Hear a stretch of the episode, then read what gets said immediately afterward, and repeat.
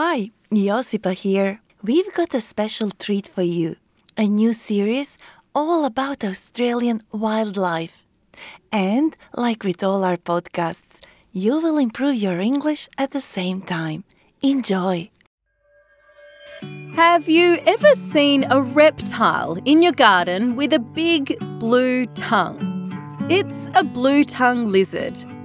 They love eating snails and other insects, so are helpful to have in our gardens.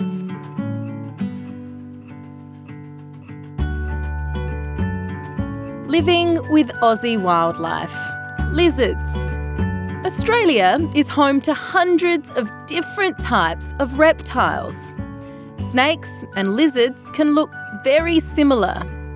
If the reptile has legs, it is most likely a lizard.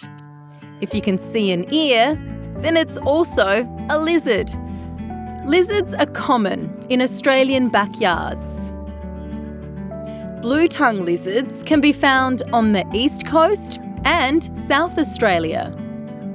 This lizard is around 60 centimetres long and often found in gardens.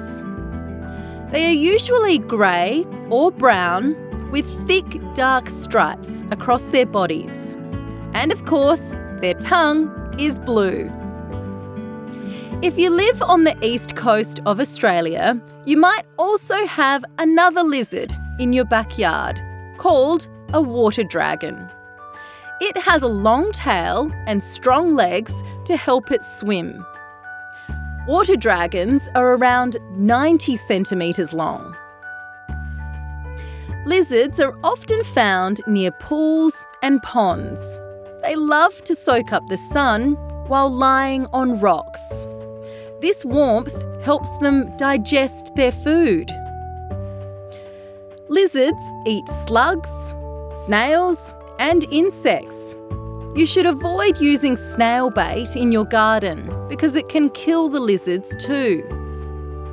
Blue tongues and water dragons are shy. They are not poisonous. They will not harm you if you stay away.